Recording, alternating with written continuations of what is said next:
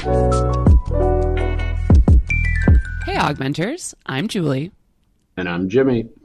And we are here to augment your leadership through mentoring. Today, we are joined by Urvashi Bhatnagar, a leader, a mentor, a sponsor, and the author of the Sustainability Scorecard How to Implement and Profit from Unexpected Solutions. Today, you will learn how to connect better with others through the relationship of a sponsor. And importantly, Urvashi will tell us how to best ask for someone to become a sponsor. Also, you will grow to your potential by shaking up the game. Before you can break the rules, you must first learn the rules. This entire episode is encompassed by the AugMentors principle of vision. You must see where you want to go before you can go where you want to go. Speaking of going, Julie, let's dive into this episode. Here we go.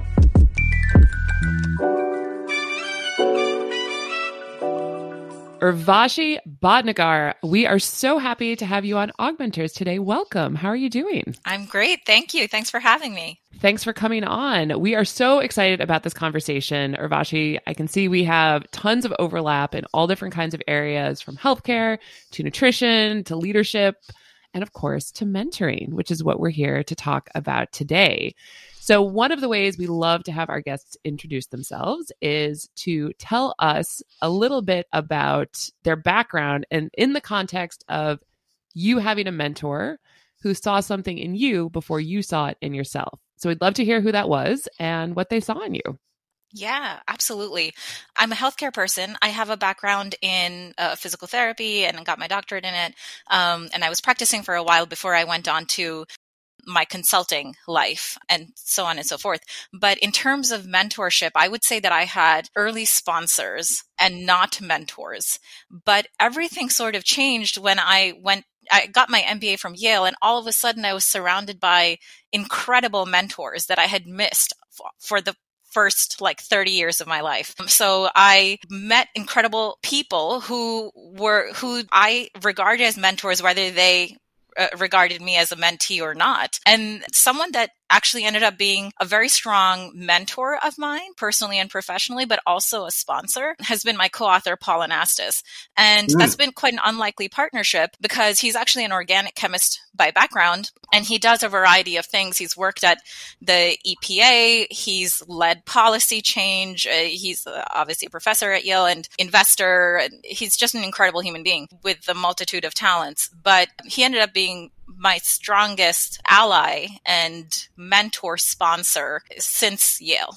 Okay, well, let's dive into sponsorship because that is something that comes up here and there on the pod. And it sounds like, with that being sort of your first go to in the conversation, mm-hmm. tell us a little bit about what you sort of define sponsoring to be and also, how did you find sponsors? Because sometimes we have listeners who are very interested in the sponsorship side versus the mentoring. Yeah, you know, over the years, um, I and I, it could be a function of the niche that I'm in, and that there aren't too many people that specialize in it. So we have a little bit of a community here. I now often get asked how I arrived at this place in my career and how does one navigate their way into this field. And so i often say that i accidentally kind of fell into it. I had intended to do two three other things. Um only two or said, three? Come on you're well more competent than that. You could at least do five or seven without you. I have faith yeah, but you know, I, I had an accidental sponsor early on in my career. Um, I, I've often talked to people about how I was in physical therapy and I loved healthcare, but I just didn't see myself as a clinical provider ultimately of any sort, whether I went on to get an MD hmm. after my DPT or uh, nursing or anything else. I just ultimately realized that one-on-one patient care was not as fulfilling to me as a career at the 50,000 foot level, like where you can really design care and affect change at a broader level. And when I realized that, I oddly enough went to my boss and said, Hey, I know I'm working like 60 hours a week and sometimes come in on the weekends because I can't finish charting, but I need more work. I'd love to not get paid and do more work because I'd like to gain skill sets in management. And I understand that we have three or four key priorities as an organization and they match up oddly enough with our two or three biggest challenges. And I'd like to really spearhead the change on this and be like an operations manager on the ground. And that was really early on in my career. Nobody denied me the ability to do more work without getting paid is probably shocking. I wonder why. I know. and you know, there's a really great lesson in there. I've talked to several people now who say, oh my gosh, that's the worst negotiation ever.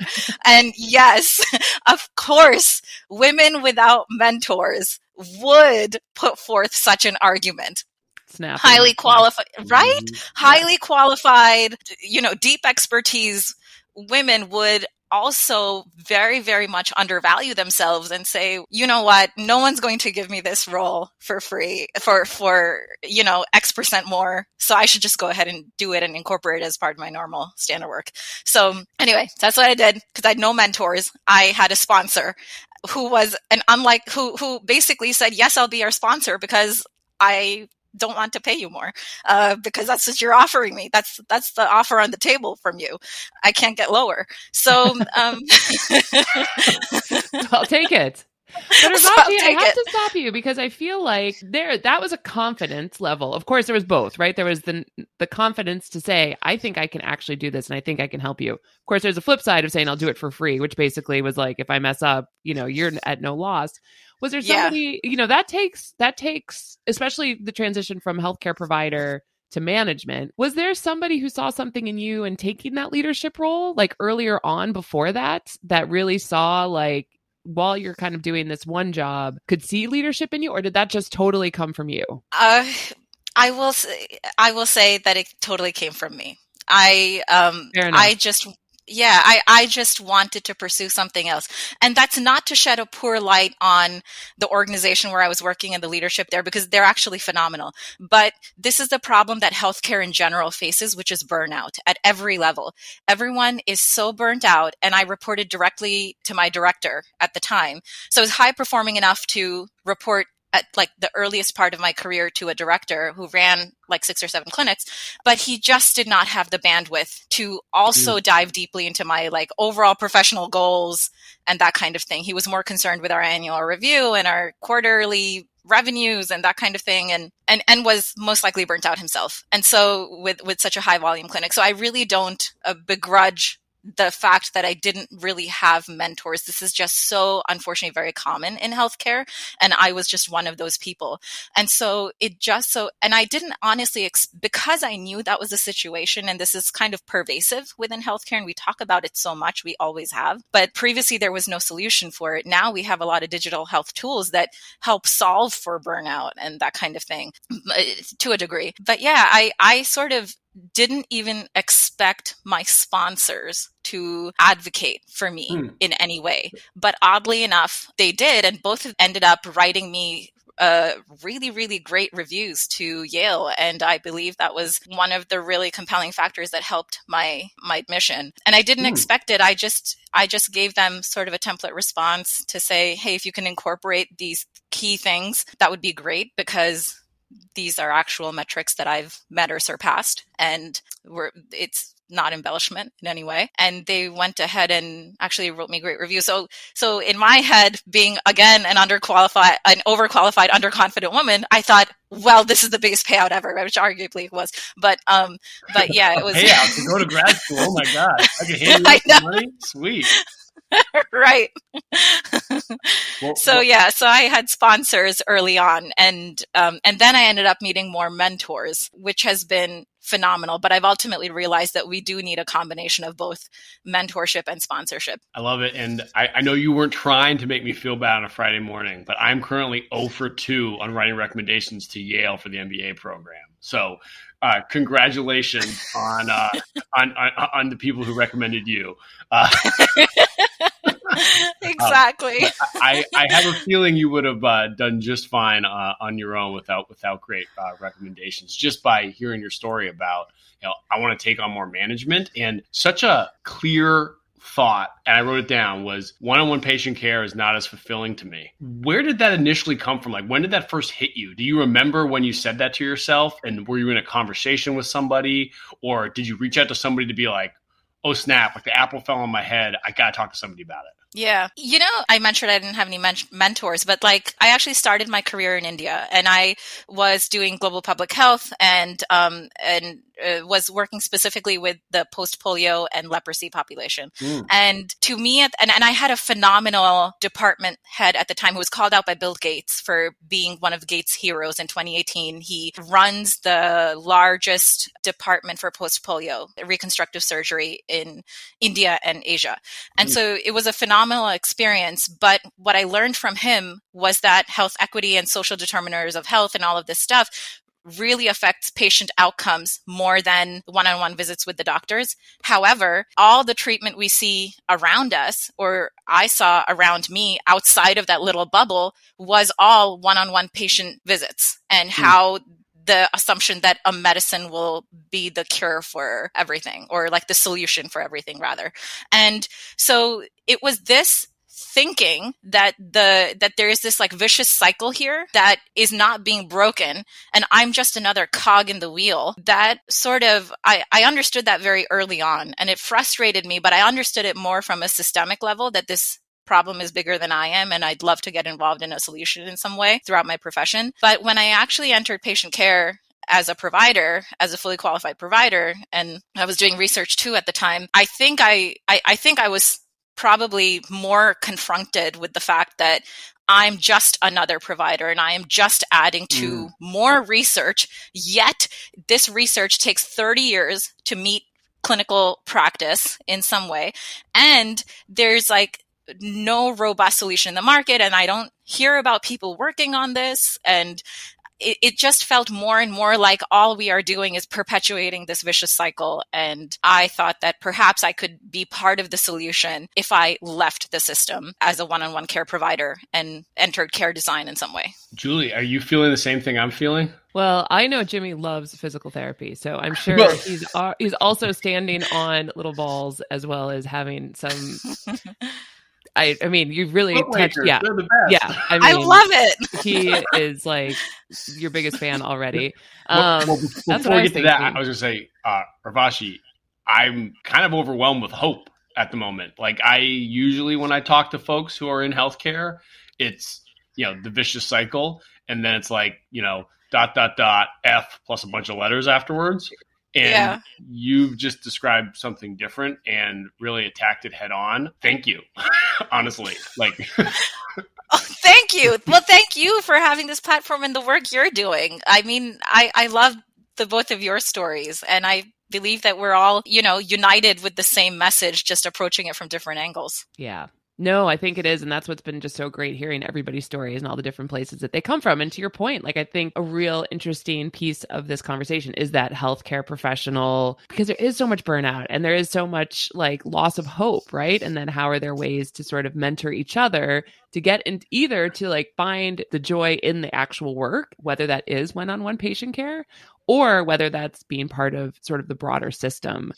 And I would love to talk a little bit about what you said about women and are undervaluing our our skills. Do you mentor other women now? And what kind of advice do you have for those kind of women who maybe are in the same position that you found yourself in when you came uh, into that situation asking to do very valuable work uh, for free absolutely yes i mentor women a lot now. And I have mentored women, especially throughout my career, less so early on because I didn't have as much guidance to offer, but definitely more so now. And a lot of what I hear from women, and, and it all ties back to negotiation and standing up for yourself in some way and knowing your worth. But it all goes back to like we often talk about how to play the game because when you think about it, nobody tells us that. Like, it's, interesting. So uh, when I went to business school, there were so many um, peers that I had from investment banking or private equity and all of that stuff who often use the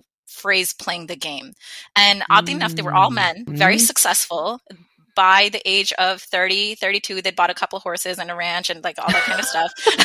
I don't consider that That's a successful. good to know. Julie and I That are sounds stinky. successful. That Thank sounds you. stinky and like a lot of work. But yes, I know exactly what you mean. Yes, exactly. And and they often talked about how the culture in uh, finance and financial services in general had to improve. But they all mentioned that they played the game for a certain amount of time, and this is how you play the game. And I thought, there's a game. I didn't even know there was a game. And does this game exist in different industries and in, in at different firms? Like how how much can we drill down into this? I didn't even know there was a game. And so uh, you could call it career strategy, but the way they described it almost seemed a lot more um, mission driven uh, and and like really really goal oriented. Like they had their eye on the prize and they said, look, I was on a two year tour or I was on a three year tour. I, I did ABC. I achieved certain metrics and then I went to this other firm and then I did this other thing. And now I can really focus on what I want to do. And I can take, and, and I've acquired these skill sets so I can pursue impact investing or I can pursue ABC. And I thought, wow, I just didn't realize that you could at the age of 24 just know that this is how you play the game and so i as i have firsthand learned what the game might be in certain Did you watch The Wire? Was that part of your help? no and i constantly get referred the wire need to watch it I, I live in Baltimore, so near you, but different uh, than the DC area. And uh, yeah, it's all about the game. yeah yes I, I am i must say my brothers they often tell me that i'm like Leslie Knope from parks and rec i don't know if that's a compliment It's coming from I'm, your brother. I'm, I'm not probably sure to do with that, Kabashi, but I appreciate you sharing. I, I, I, to- Like, uh, I totally cut you off, and you were you were you were rolling downhill. But uh, uh, so specifically on the game, you know, when you're in these like mentoring calls, like what's your like what what do you do to offer the blue pill to have somebody Yeah. you know, you know like open their eyes to it? Yeah, I, I think a lot of it is the same thing, right? Like really trying to understand where the person wants to go professionally, and um, it's the same mentorship process where you're really trying to uncover what really motivates them and what will help them arrive at that goal or like improve their journey in some way. But if, for example, if I'm speaking with someone and they say, Hey, I don't ultimately want to be a partner at this consulting firm, I'm, I really discovered that I like ABC and I don't know how to translate my experience. Now I know to say, oh, well, okay, so there is such a thing as a two to three year tour in consulting. You don't have to do this for Mm. 20 years and find the one client where you can sell X million of work and then pursue that for a number of years because that's also temporary. There are ways about this. And we then try to like really tailor their journey such that they get the biggest ROI for their experience while they're there. And I think it takes a little bit of for the the men the mentee can obviously see themselves as being this individual who can see their their line of sight is outside the firm. But for me it might take me to step outside the goals and mission of the firm and the vertical and the department to say i value my relationship with you and i think you will be an incredible asset to the economy and wherever you go. And and i'm sure you'll be successful. I, I just want the best for you. So I'll tell you what, I think we should get you on ABC projects. At that time, if you want to leave the firm, that's obviously I would welcome that because I want you to pursue your goals. And if we can refer you somewhere, if I can personally refer you somewhere where you can continue your career, or this is how you tailor your resume so that if I don't know anyone, or you can find a role somewhere yourself, that's how I've um, that's how I've conducted some of those conversations. I my brain is all over the game and it's like thinking about how there is the element of like hey this is what the game is and this is what the outcome is versus is there a way to play the game differently and can Yeah. especially you know i think my impression i have never been a part of the game because i've always been an entrepreneur on the outside but is there like is it time that we help women kind of create a new game or their own game or are we not ready for that yet what do you think Oh my gosh, yes, absolutely. But don't don't we see that like everywhere. I, I see now that all of these traditional industries are being disrupted and they're now uh, uh the new competitors are startups or series B, C firms that are doing incredibly well in the space and are really challenging whole businesses within global organizations to reinvent themselves and completely renegotiate their supplier contracts or whatever it might be. So, and I really see women leading the charge because without mentorship, I assume there were a lot more women entrepreneurs or women were forced to leave the workplace like in consulting at least i can say there's a cliff right uh, when you reach a certain level you ultimately you're just so tired or you're unable to travel or you're unable to meet these expectations and and you are not coached out of the firm, but you just realize that there's no promotion for you, there's no increased salary for you. You're just going to stay at this pace and this breakneck pace for like five years until life settled down a little bit and your kids grow up. And can you really do that? You're not going to get any time with them. And so there's this huge talent that has been disrupting traditional industries for a while and i think it has finally come thankfully come to the point that global organizations are being disrupted and women are also climbing more and more into upper management so yes it's the business case is closed and it's more about breaking those ceilings more and more now i think i think you really put that succinctly in that you know men have been in so many management positions with such a greater percentage for so long and it's not like things are fucking peachy you know like there's still a lot of room for improvement so again yeah. you're giving me hope that there's so much room for improvement that can be assisted by this new group of leaders that are finally getting empowered. Uh, and as you said, you know, a lot of times, you know, the cliff or the glass ceiling comes into with family, which is so messed up when if you everybody wants employees and people who they work with who are strong family members. Uh, Julie's company, Well Global, is fantastic at incorporating uh, families, especially women that are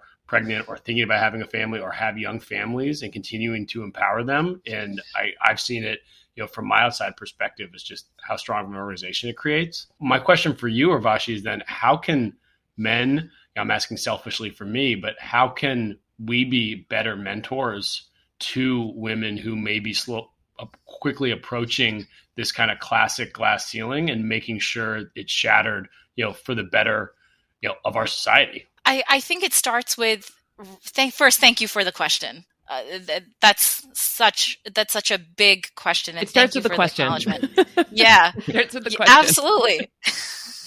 yeah, absolutely. I mean, the, the question is the easy part. You know, you know, talk is cheap. Not really. Uh, no, not everybody well, asked that question. So yeah, yeah. I, I think I mean, you're the first yeah. male to ask me that question. So thank you. Yeah, um, I you remind me of a friend of mine who would regularly sign up for like women's symposiums and women's meetups because he wanted to be an ally. And when I asked him why, then he said that it would be such a huge missed opportunity if he didn't, like economically for any firm. And hmm. And I think that's my response to you is that I think men in general, and it's not just about men, I think it's about traditional systems that just aren't working, mm, uh, quite simply. And there's there's such a huge missed opportunity that we would be stupid to leave money on the table if we didn't allow diverse, uh, additional players to enter the game and transform it. We've just been doing my my mentor and co-author says very often that we've been doing things wrong for so long that there's nothing but opportunities. I I think that applies here. I, again, you've uh, zoomed out amazingly well from my one-on-one question to your 50,000 foot view of just traditional systems are not working. So it's not necessarily, as I said, about you know uh, gender in this question, but there's so much opportunity. And like, this is the whole purpose for DEI and JEDI general is that traditional systems are not working. Like, how are we not doing a better job of promoting new ideas, new perspectives, new skills into these positions? Because again, things aren't peachy. Yeah, absolutely. And I think this really goes back to sponsorship, right, Urvashi? Because I think that's a lot of what we're talking about is that mm. idea of that, you know, the people have played the game, whoever they are, they're at the top, they've gotten there, they got their horses, they got their whatever. And then, you know, this group that's coming up, and I'm super optimistic about the future in terms of just gender roles in general. Um, and I think I think like it, everything continues to change. How do people who are are it could be women or men who are in this, you know, they're getting up into there, they've played the game a little bit, they have some thought, you know, they want to get to that next level. How do you recommend they actually ask for a sponsor? Like, what should they look for? What kind of words should they use within the organization?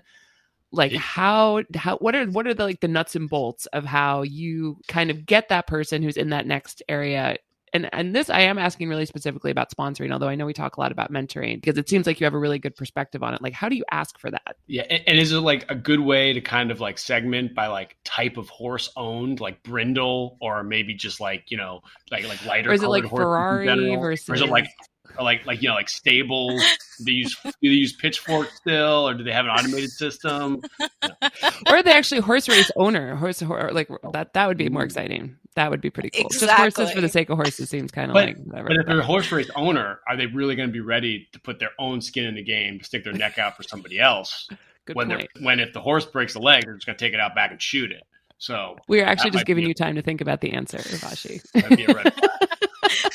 but I love this because you've described exactly why when you're approaching a sponsor, you need a really tight business case because mm, you'll have, yeah, because you'll have sponsors of every flavor. And and sometimes it surprises me. You never know. I mean, some uh, sponsors sometimes could care. They, they, have such strong pressure and uh, such uh, such sight on their organizational mission, or they're like really focused on their own legacy that um, that they may not have time for mentorship. It's not a bad intention they just don't have time for it and and they might still be able to do one to many mentorship but oftentimes they're not able to and that's why they've embraced the role of a sponsor.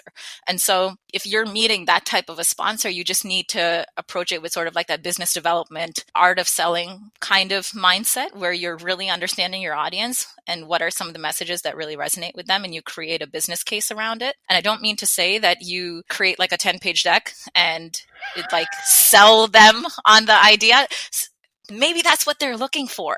Maybe that's what they respond to. And that's like the nuance between knowing your audience. Some, some people would really prefer that. And some people would prefer a conversation over coffee, but they just really want to get into it. Tell me why I should invest my money here. Tell me why the department needs to focus on this. And you're going to get how many hours of my resources time? okay, what's going to be the output and when do you intend to start? And if you can demonstrate your clearly articulated vision, then that's great um, and and that's the end of the conversation. And you and as you demonstrate your success you will get additional sponsorship for that person and from that person and hopefully develop a mentorship type of relationship with them as well because they've realized how valuable your ideas are. But uh, you'll often find uh, sponsors that want to be mentors as well. They somehow make time for it amid all of their pressures and responsibilities and things like that. And in that case, you might want to tailor your message a little bit more and be a little bit more personal about it and say, you know that I'm really passionate about ABC. I have an idea. This is why I think it'll work. But I also want you to be involved from a mentorship standpoint. But I think you'll, because I think you'll have so much value to add. And this is exactly where I think I see your value really demonstrating ROI. And that might resonate with them as well. But I, I tend to take that approach. I don't know if it's right, but this is I mean this is what this is what's can't totally go wrong with the business case. Especially, you know, especially obviously in the business context, right? If you're looking for a sponsor within some kind of other way, then, you know, what are you going to say, Jimmy? I'd be like, have you tried to pitch Heather, my artist wife, uh, with a business case?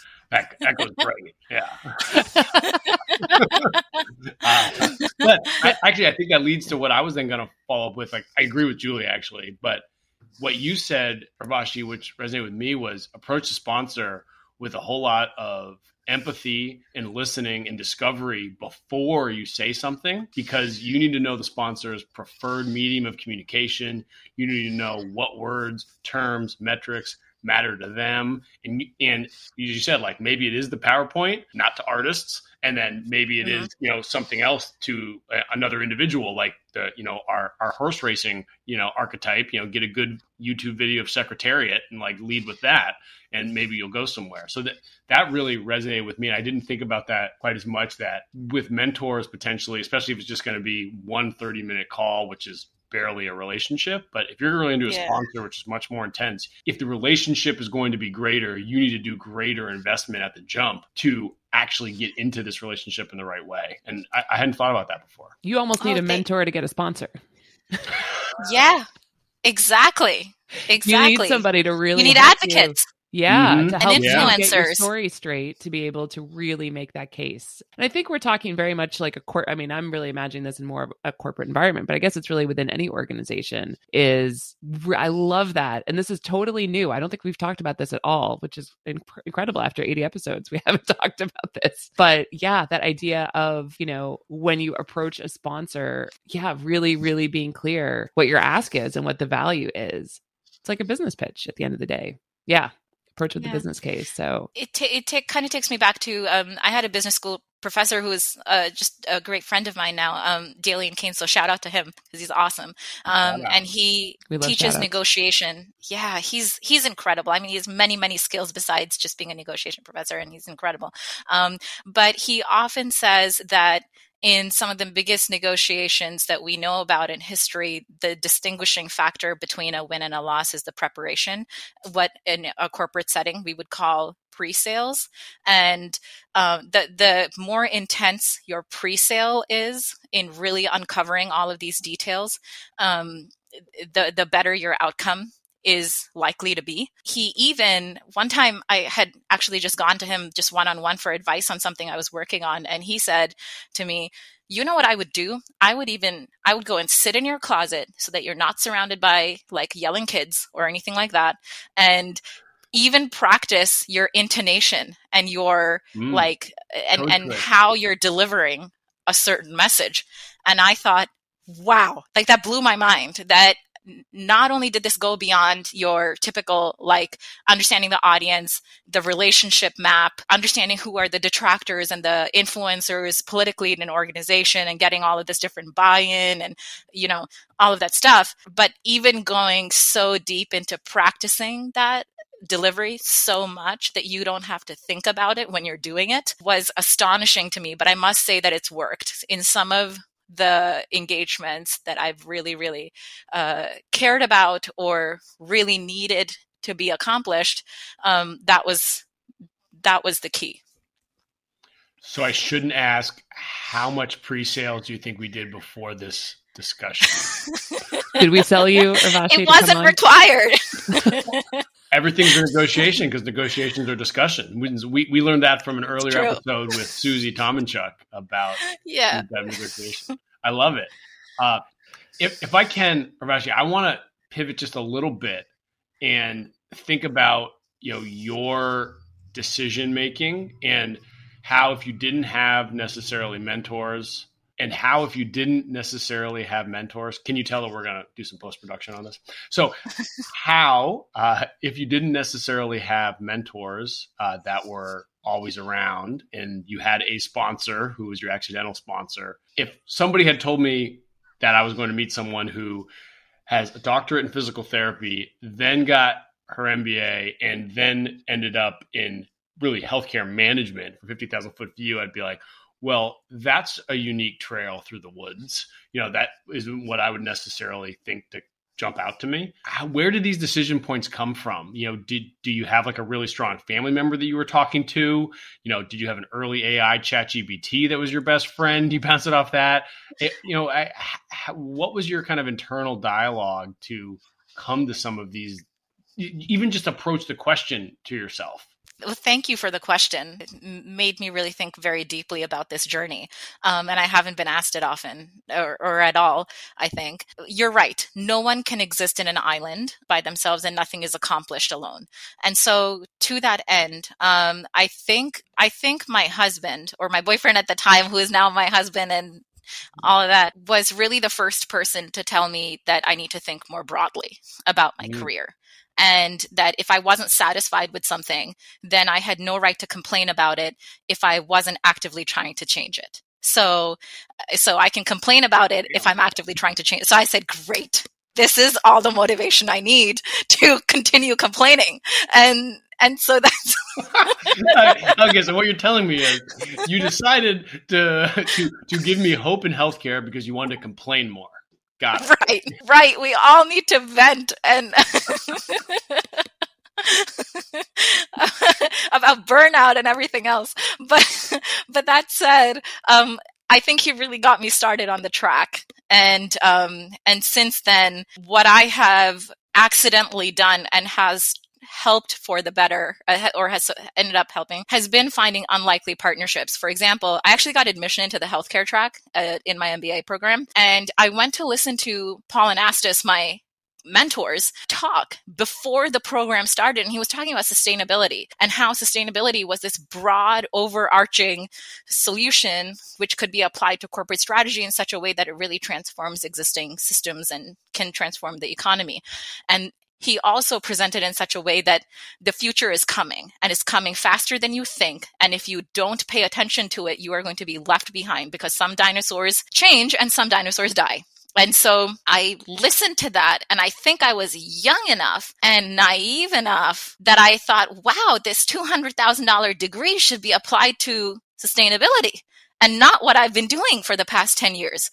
And so I completely changed tracks and I, all of a sudden I was surrounded by peers and advisors and thousands of LinkedIn connections later that are actually not from my profession. And I believe that has really helped today because I've been able to bring in stakeholders to help not only solve things, but also provide me like personal guidance and their views on how to navigate sometimes political uh, situations and relationships based on what they see in their industry.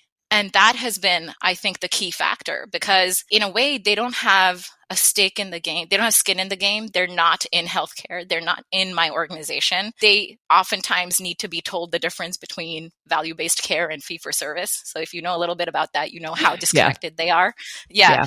And so um, but but they have really robust solutions like nothing in this world exists such that it hasn't it cannot be solved it can be solved with intellectual curiosity and resources and manpower and things like that.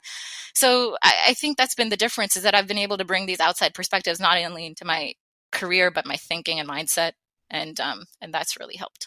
Also, shout out to the husbands because we've had quite a few recent recent female guests specifically who really found that their partner was one who I think more just believed in them before they believed in themselves. We hadn't heard it specifically with the I don't want to hear you complain anymore.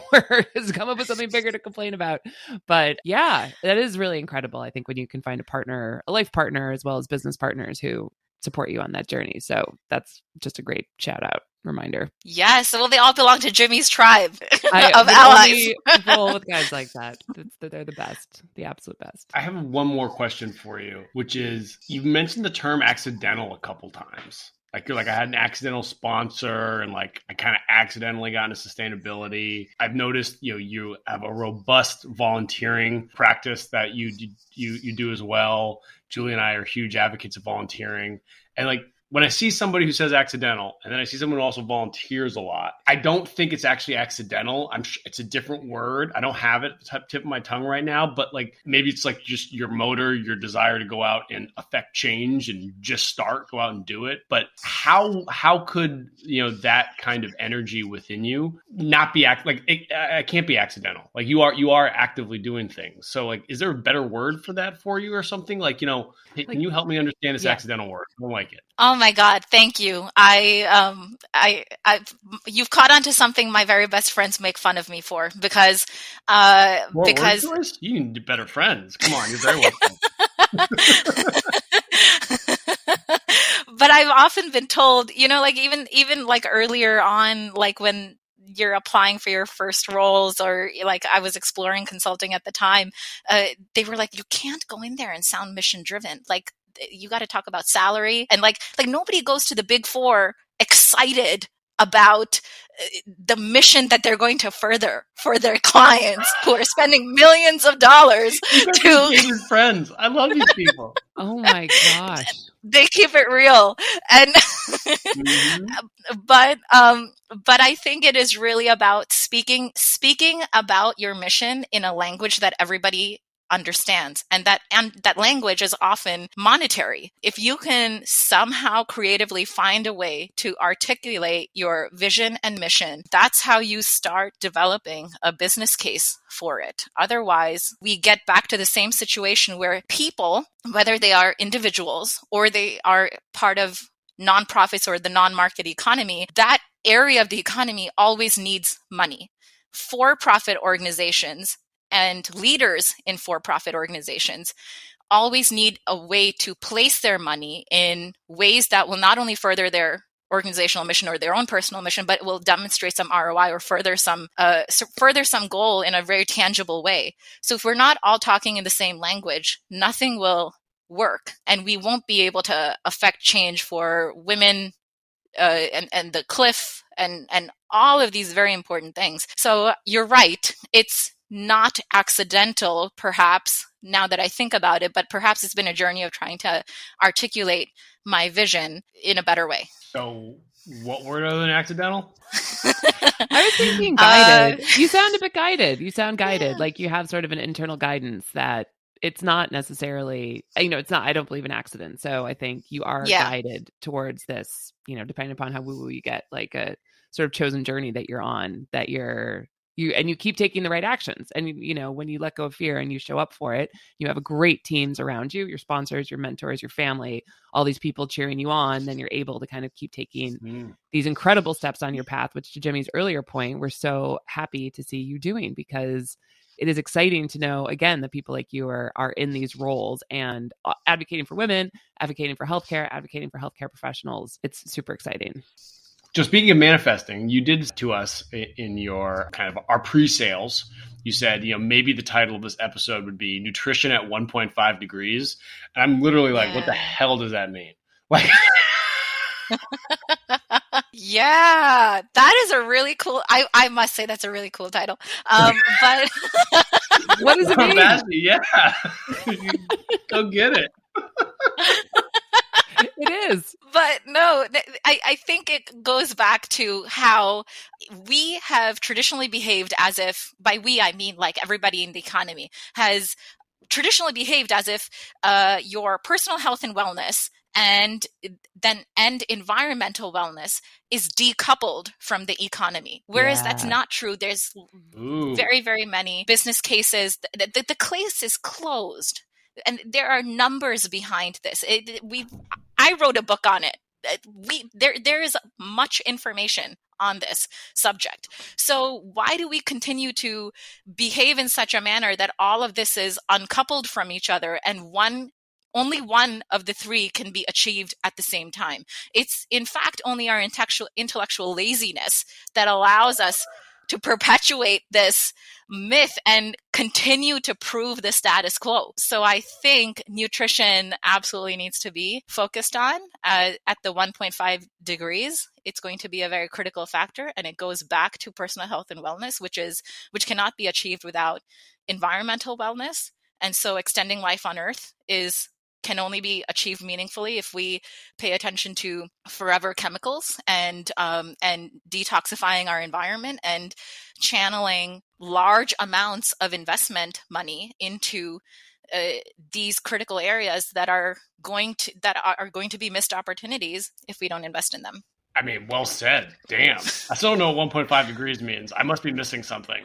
Like, oh, I meant with the impact of climate change. Um, oh. So, since the Industrial Revolution, mm. there has been an increase in global surface temperature, which is not just you know something that is happening to someone else somewhere else very far away or to the earth and we are not connected to it and it doesn't affect our economy none of those statements are true so i, I think nutrition and just a multitude of factors needs to be addressed in a more holistic manner. Urvashi, this was so much fun. I have a very quick thing uh, at the end that I like to do with all guests where I have a quick rapid fire. I so just Rorschach's verbal test for these four words.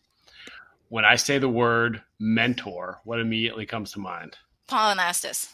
Paul Anastas, a person. Would love that. Love it. How, how about when I say mentee? You can say Jimmy, but uh, other than other, other than Jimmy, when I say mentee, my son. Oddly Ooh. enough, because isn't that like the most like I, I try to regard myself as his guide or teacher, uh, and not kind of try to own the outcome. I mean, he's only two, so it's easier for me to say that at two versus like a thirteen-year-old. It's harder to say that at two. It is harder to say that at two because God only knows what two-year-old outcomes are. Is that is uncontrollable.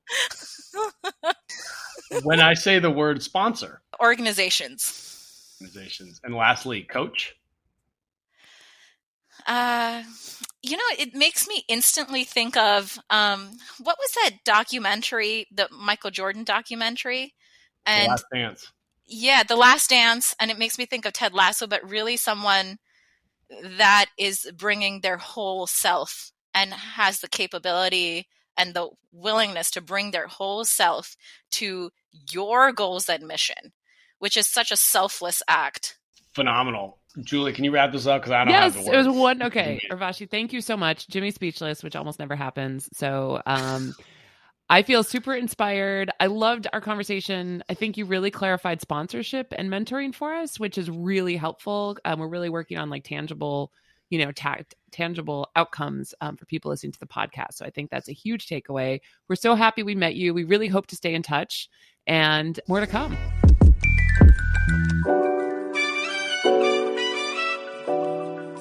Julie, I don't think we're ever going to own a horse with Urvashi, but wow, that was a fun, fun interview. And I learned so much. We haven't had a discussion about the delicate intricacy between sponsor and mentoring and how mentoring can be really the, the, the jump off for a sponsor relationship. Yeah. And I think also the reason, I mean, for you and I as entrepreneurs, sponsoring is a different kind of thing because we don't have the organization is small, so you don't need a corporate sponsor to get you where you need to go. But all of our guests that we've interviewed in the corporate environment, and certainly Urvashi, I think really sold me on the concept of being able to get in with a sponsor, being able to show the ROI for what you envision happening, whether that's you moving into a new position, whether that's you advocating for a new initiative, whether it's you, you know, kind of following your passion within the organization, but being able to be really clear on what the benefit is to you to the sponsor and to the organization is going to get you there. It was a good blueprint. I completely agree. And I think it can also be really extrapolated to other relationships. Like, even if you go to a friend socially, you're like, hey, let's be friends. You kind of got to prove the ROI. It's like, well, you know, am I going to do something fun with you? Like, are you are you going to make me laugh? You know, we both like the same hobbies? And what's going on here? And if you think about it, it's like, yeah, if, if your friends don't bring you value, you're probably not going to be hanging out with them. Similarly, like a sponsor, if you just go up to someone and say, hey, will you sponsor me? That is very much a take. There's no givenness. And I think showing that, you know, together this relationship will be much stronger for both people, not just for you. You know, if you're approaching a relationship and only thinking about the ROI for yourself, no matter what the kind of relationship it is, there's going to be an issue there down the road. I had never thought of pitching a friend with an ROI. but I guess I got beers in the fridge. I was actually just remembering one of our first conversations how we ended up starting AugMentors is you were pitching me on putting mentoring into my company's newsletter, which I thought was such a funny pitch that was ah. like, no, no, you're going to look great. You're going to look great. You should just put it in your newsletter. Talk about mentoring. And I was like, what? Yeah. Who who thinks up that stuff? Wow. Only you, Jimmy. Only you. And I think her clarity on the benefit of it, of sponsoring, mm-hmm. which actually I think really relates to our second point. And the other thing that I really took away from Urvashi and keep thinking about is the idea of, you know, you just got to play the game, right? Like, oh, that's so fascinating that there is this game out there, especially in a corporate environment, especially what mm-hmm. she's talking about through either mm-hmm. finance or through or through any company, right? Like you got to play the game and you're going to get what you're supposed to get. Two things. One, can you actually like shake up that game? And if you are going to play the game, you're going to need a sponsor to help you get in there. And how do you communicate your value to being part of this? And then when you're up there in the middle of the game, can you shake it up? sometimes I get worried when people say I want to shake up the game because I think that they believe they have a delusion of grandeur to suddenly be able to just come in and be a bull in a china shop.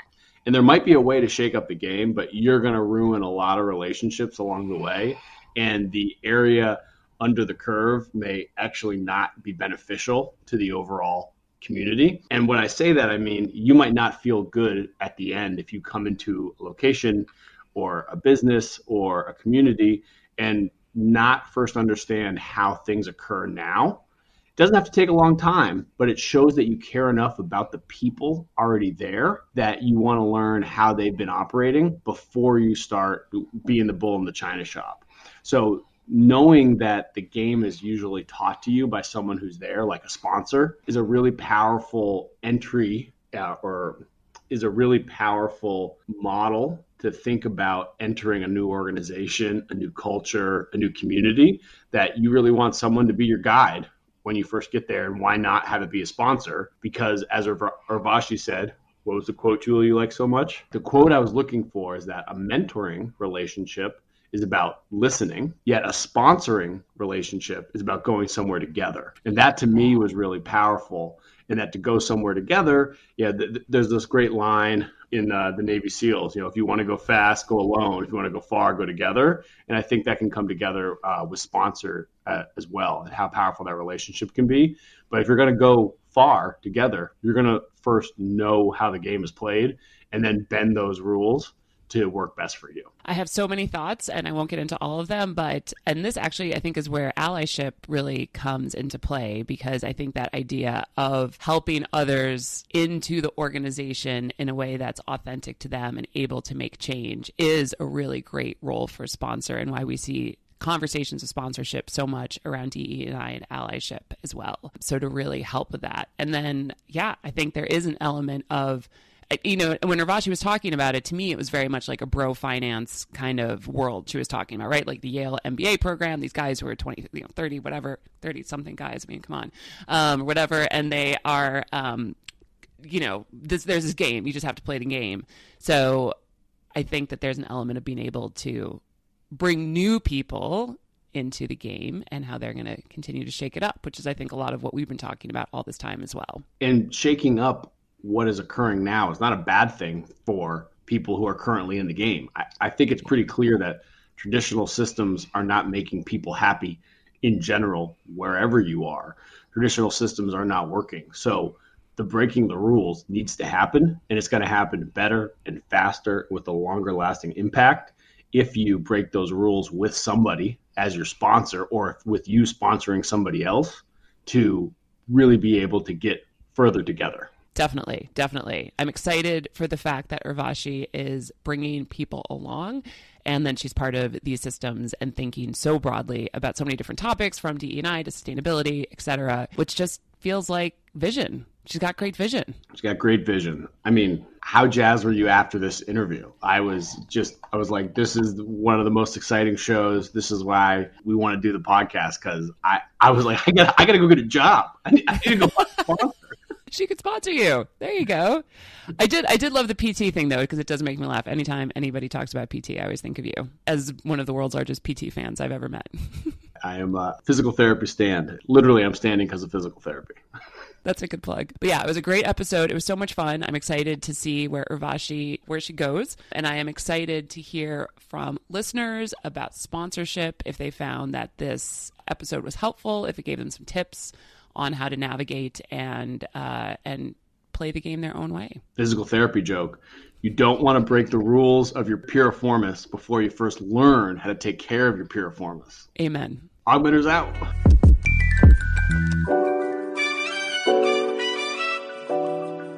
Wow, you've made it this far, and we thank you. Hopefully, you enjoyed our episode and discovered new ways to bring more authentic connection into your mentoring relationships. Want to tell them more, Jimmy? Be an augmenter with us. Visit our website for the best interactive mentoring content at augmenters.us. Share our podcast with someone you care about. Like and subscribe. And yes, really, you following our show and writing a review, it's a big deal. Your actions provide us with the resources to continue our undefeated, unencumbered, prize winning productions. We welcome questions and suggestions via email hi at augmenters.us or on social with our handle at augmentershq. We are most active and available on LinkedIn and YouTube. Shout out and earnest thank you to our intrepid producer, Erlin Cato. We appreciate you. AugMentors out. See ya.